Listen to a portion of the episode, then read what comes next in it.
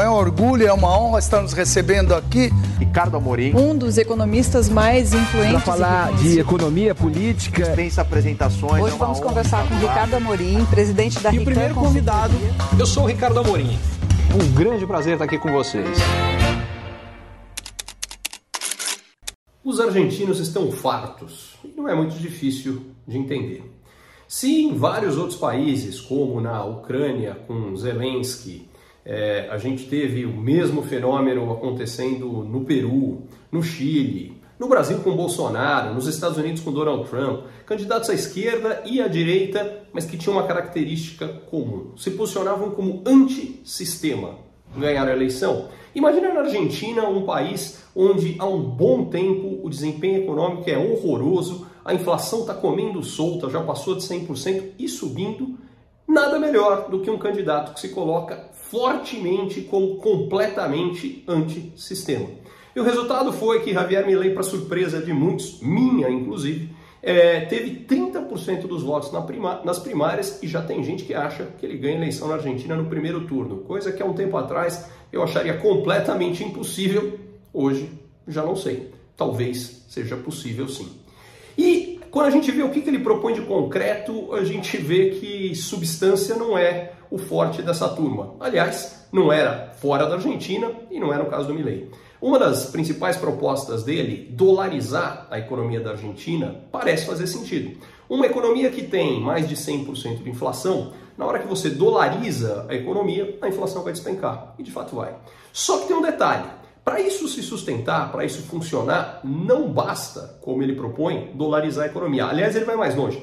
Ele quer dolarizar a economia e acabar com o Banco Central, o que é um erro grave, porque o Banco Central tem várias funções. Uma delas, sim, é controlar a política econômica, que quando você dolariza a economia de um país, o, o país perde a capacidade de fazer isso. Então, essa função do Banco Central, de fato, se a Argentina fizesse uma dolarização, deixaria de acontecer. Só que não é só isso. O Banco Central regula o setor financeiro em qualquer país, na Argentina não é diferente.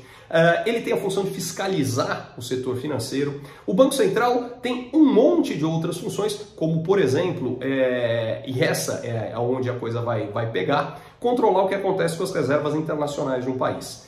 Quando um país dolariza a sua economia, ele perde a capacidade de ficar emitindo moeda para financiar o déficit público. Pois muito bem, e aí vem a questão. Isso só funciona se o governo acabar com o déficit público. Se ele acabar com o déficit público, aí a coisa funciona. Mas se ele acabar com o déficit público, ele não vai nem precisar da dolarização, a inflação despenca sem precisar da dolarização. A dolarização pode ajudar, ela pode ser um meio para fazer isso mais rápido.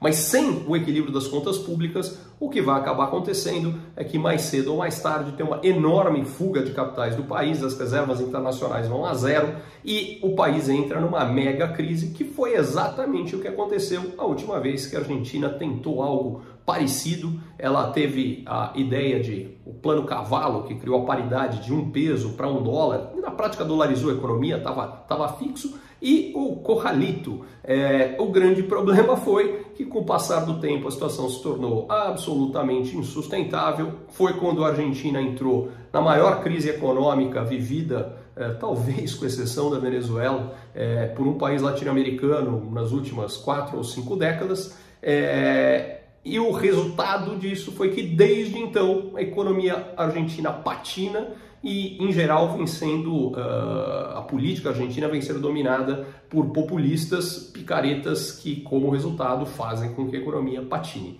Em resposta a essa sensação de que a economia não sai do buraco, que o sistema está completamente corrompido, corrupção comendo solta, enfim, a resposta da população argentina é: precisamos de alguém completamente de fora, e foi isso que Javier Milei soube explorar muito bem, e é por isso que eu acho que a chance dele eventualmente vir a se tornar é, o presidente da Argentina é bem maior. Diga-se de passagem, isso vai complicar bem a vida das relações entre Brasil e Argentina, dado que Lula e Milei estão em espectros políticos opostos. Lula à esquerda, Milei à direita.